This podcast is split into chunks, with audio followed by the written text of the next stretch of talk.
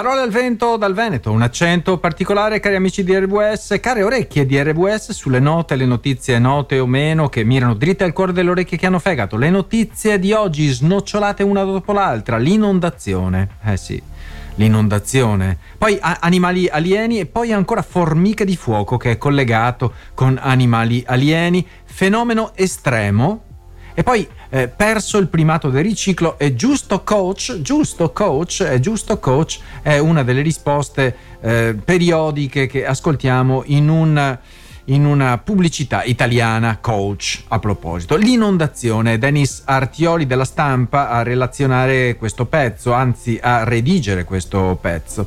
È sempre più tragico il bilancio delle vittime delle inondazioni, lo sappiamo, l'abbiamo visto alla televisione o sui social, che hanno devastato la città libica di Derna del, nella Cirenaica dopo l'uragano Daniel.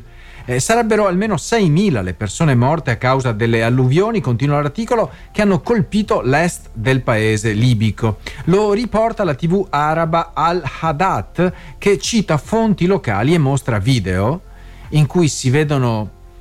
Eh, corpi accatastati per le strade in attesa di essere sepolti. Secondo la Croce Rossa Internazionale, che ha, pre- che ha perso tre volontari, la situazione in Libia è devastante quanto quella in Marocco. Lo ha detto Tamer Ramadan, capo della delegazione per la Libia, secondo cui sono diecimila i dispersi e il numero dei morti è enorme. Una strage dovuta a una catastrofe naturale che il climatologo Davide Faranda, esperto in eventi meteo estremi al C N R francese e all'Istituto Pierre-Simon Laplace, ha spiegato in un'intervista a Le Monde. La potenza del ciclone Daniel, dice questo esperto, deriva dalla temperatura molto elevata del Mediterraneo. E sottolinea Faranda, che ha analizzato la natura di questo Medican, si chiama così, crasi fra Mediterraneo e hurricane, uragano in inglese, la Libia ha subito gli impatti di un ciclone di tipo tropicale nel Mediterraneo, un ciclone di tipo tropicale, una depressione verticale alimentata dall'energia del mare molto caldo e che è in continuità con il ciclone Daniel, che aveva già provocato inondazioni, morti e devastazioni in Grecia, quindi ha attraversato il Mediterraneo e è andato dall'altra sponda. Turchia e Bulgaria idem la scorsa settimana. E intanto ieri il nostro governo ha avuto una conversazione telefonica con il maresciallo Khalifa Haftar, rinnovando eh, le, le condoglianze e la solidarietà del governo e del popolo italiano Eh, per l'emergenza alluvione che ha colpito eh, questo paese orientale già disastrato dalla guerra, già disastrato da, da interventi di, di tutti i tipi. Eh, piove sempre sul bagnato. Parole al vento dal Veneto. Animali alieni, animali alieni. Il mondo, incluso l'Italia, eh, pare sia afflitto, non pare, è così, è afflitto da invasioni di specie aliene che minacciano l'equilibrio naturale. Basta fare un, una passeggiata al parco, magari dove c'è uno stagno, e si vedono migliaia di tartarughe con il collo rosso e giallo eh, striato. Beh, quelle sono aliene, eh, ma non serve guardare. Pensate che qualche settimana fa stavo eh, stava piovendo vicino, anzi a casa mia, e eh, le strade erano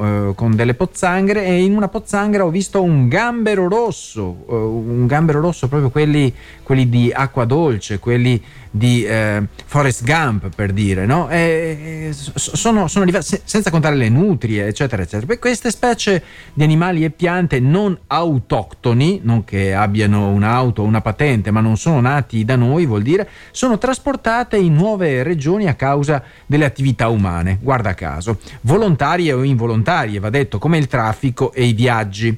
Quando queste specie si stabilizzano in un nuovo ambiente e danneggiano la biodiversità, gioco forza, gli ecosistemi e le attività umane diventano invasive. Eh, queste invasioni, a proposito di invasioni e di eh, invasive, causano danni economici stimati per quattrocentoventitré miliardi di dollari all'anno, e le specie invasive spesso si diffondono rapidamente perché mancano dei predatori naturali nell'area di inse- insediamento. Io ho fatto gli esempi delle nutrie, dei gamberi o di, di altri animali, ma a che dire per esempio delle nuove specie di zanzare in Europa e in Italia, che hanno portato fastidi e malattie crescenti. Fino a qualche anno fa dalle mie lande si poteva andare in giardino dalle eh, quattro del mattino fino alle cinque di sera, alle sei di sera all'imbrunire, poi bisognava rientrare perché le zanzare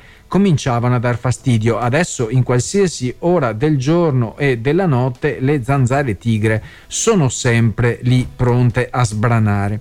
E questi animali invasivi, non le zanzare in questo caso, diventano poi a loro volta mega predatori che monopolizzano le risorse. Per esempio il granchio blu, eh, chiunque di voi l'ha visto al telegiornale, nei mari italiani, l'ho visto dal vivo, e, e lo scoiattolo americano che ha sostituito il suo omologo europeo e italiano.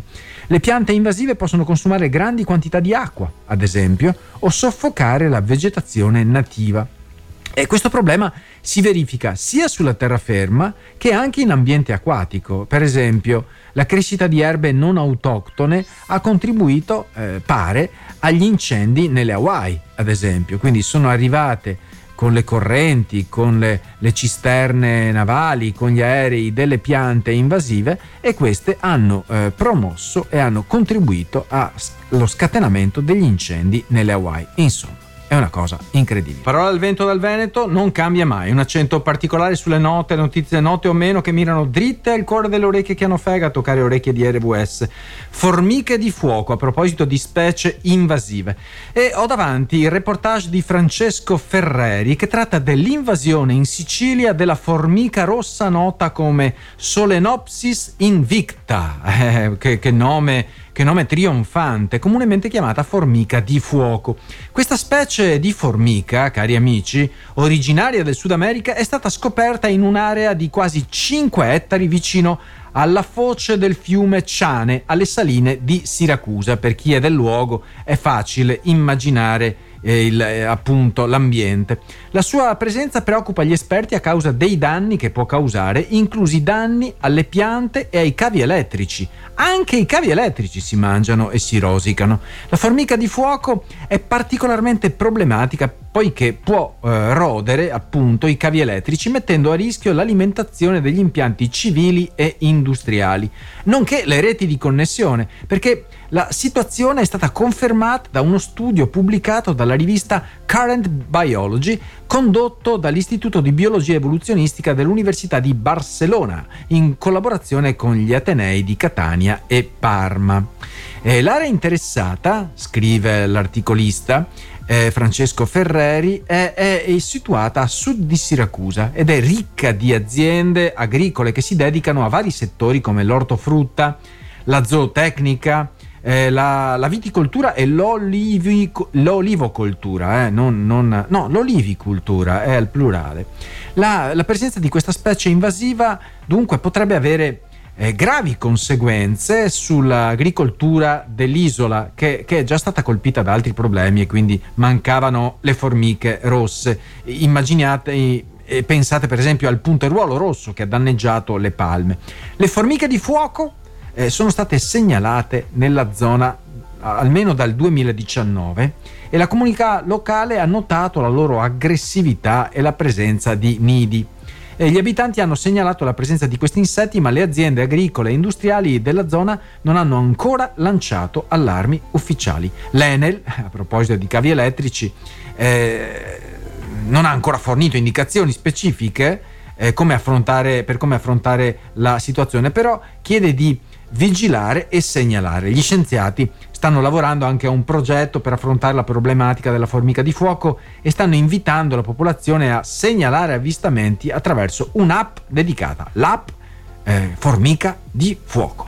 R V S, accendi la speranza. Intanto ritorniamo al, all'uragano, alla tempesta, la tempesta Daniel, eh, in merito a questo fenomeno estremo ed, è, eh, estremo ed è un articolo di Cristina Nadotti, perché la violenza della tempesta Daniel, relaziona la giornalista, non è la sola responsabile delle inondazioni ad Erna nella Libia orientale, perché la tremenda devastazione è dovuta anche al crollo di due dighe e riporta l'attenzione sulla necessità di interventi sulle infrastrutture per arginare le conseguenze del cambio climatico, che ormai non è alle porte, è già entrato per la porta, anzi ha spalancato porte e finestre. Eh, nel caso di Derna queste infrastrutture sono ancora più fragili eh, perché eh, situate in un paese stremato da anni di guerra e di instabilità politica. Eh, Gianfranco Becciu, professore di costruzioni idrauliche al Politecnico di Milano, dice che è probabile che le dighe crollate siano del tipo in materiali sciolti, cioè costruite in terra o pietrame, pensate, e particolarmente vulnerabili alle tracimazioni. Eh, deduco dall'alto, eh, dall'alto numero di morti, che appunto ci siano stati tracimazione e crollo, fenomeni che non consentono un preavviso, dice Becciu. Eh, significa che, come le dighe libiche, anche molte infrastrutture dei nostri territori sono, non sono adatte a reggere l'urto dei fenomeni meteo estremi, eh, dice, chiede Cristina Nadotti. E risponde il professore dicendo che questo è un dato di fatto. Le nostre infrastrutture idriche, vale per l'Italia ma anche in generale, hanno una velocità di adeguamento molto inferiore eh, rispetto alla rapidità con cui si stanno evolvendo alcuni fenomeni di mutamento del contesto, eh, pensando poi che queste infrastrutture sono state costruite negli anni sessanta e settanta in Italia. C'è anche un deterioramento dei materiali. E il professore continua comunque dicendo che mh, non, non si riferisce a questi cambiamenti veloci solamente nell'aspetto climatico, ma anche di trasformazioni del tessuto urbano, perché sia per motivi tecnici sia per motivi economici non possiamo pensare di ricostruire dighe, ponti, strade ogni cinque anni, e quindi dobbiamo adeguare le infrastrutture esistenti usando strategie differenti. Per esempio, gli, acqu- gli acquedotti possono usare sistemi non convenzionali di approvvigionamento, come la raccolta di acqua piovana. E il disastro libico dipende anche dall'impermeabilizzazione del suolo, anche questo, insomma, ci sono mille fattori. Quindi questo disastro oh, eh, annunciato Eh, causato da questo fenomeno estremo ha diverse, diverse addentellati, quindi ha diverse potenzialità di eh, verifica. Parole al vento dal Veneto, cari amici, un accento particolare sulle note, le notizie note o meno che mirano dritte al cuore delle orecchie che hanno fegato. Eh, passiamo da notizie allarmanti come la tempesta Daniel, le problematiche della città di Derna in Cirenaica, ma abbiamo parlato anche di specie invasive in Italia, in Europa e nel mondo. Adesso andiamo a una notizia sicuramente più leggera, anche se fa riflettere, perché l'Italia ha perso e sta perdendo il primato del riciclo, non del triciclo, ma del riciclo, dell'economia circolare. L'Italia, infatti, eh, questa è la notizia, sta perdendo il suo primato in economia circolare a favore dell'Olanda, che di economia circolare, visti i mulini che eh, mulinano eh, continuamente in una dimensione circolare. No, questa è una, è una battuta poco felice. Beh, secondo il rapporto rapporto Circonomia del duemilaventitré, l'Italia sta perdendo questo primato. Questo rapporto evidenzia un rallentamento significativo nella transizione ecologica dell'Italia in diversi indicatori ambientali. L'Italia era leader, e eh, me lo ricordo bene, in Europa nella capacità di recuperare e riutilizzare materiali, ma ora sta perdendo terreno rispetto all'Olanda che incalza. Il rapporto esamina diciassette indicatori che misurano l'impatto ambientale pro capite, l'efficienza dell'uso delle risorse e la capacità di risposta ai problemi ambientali. L'Italia è al primo posto solo in un indicatore, il tasso di riciclo dei rifiuti urbani e speciali, in cui supera ampiamente la media nell'Unione Europea. Però in tutti gli altri indicatori il nostro paese ha mostrato progressi inferiori alla media della Unione Europea dal duemiladiciotto in poi, o addirittura arretramenti.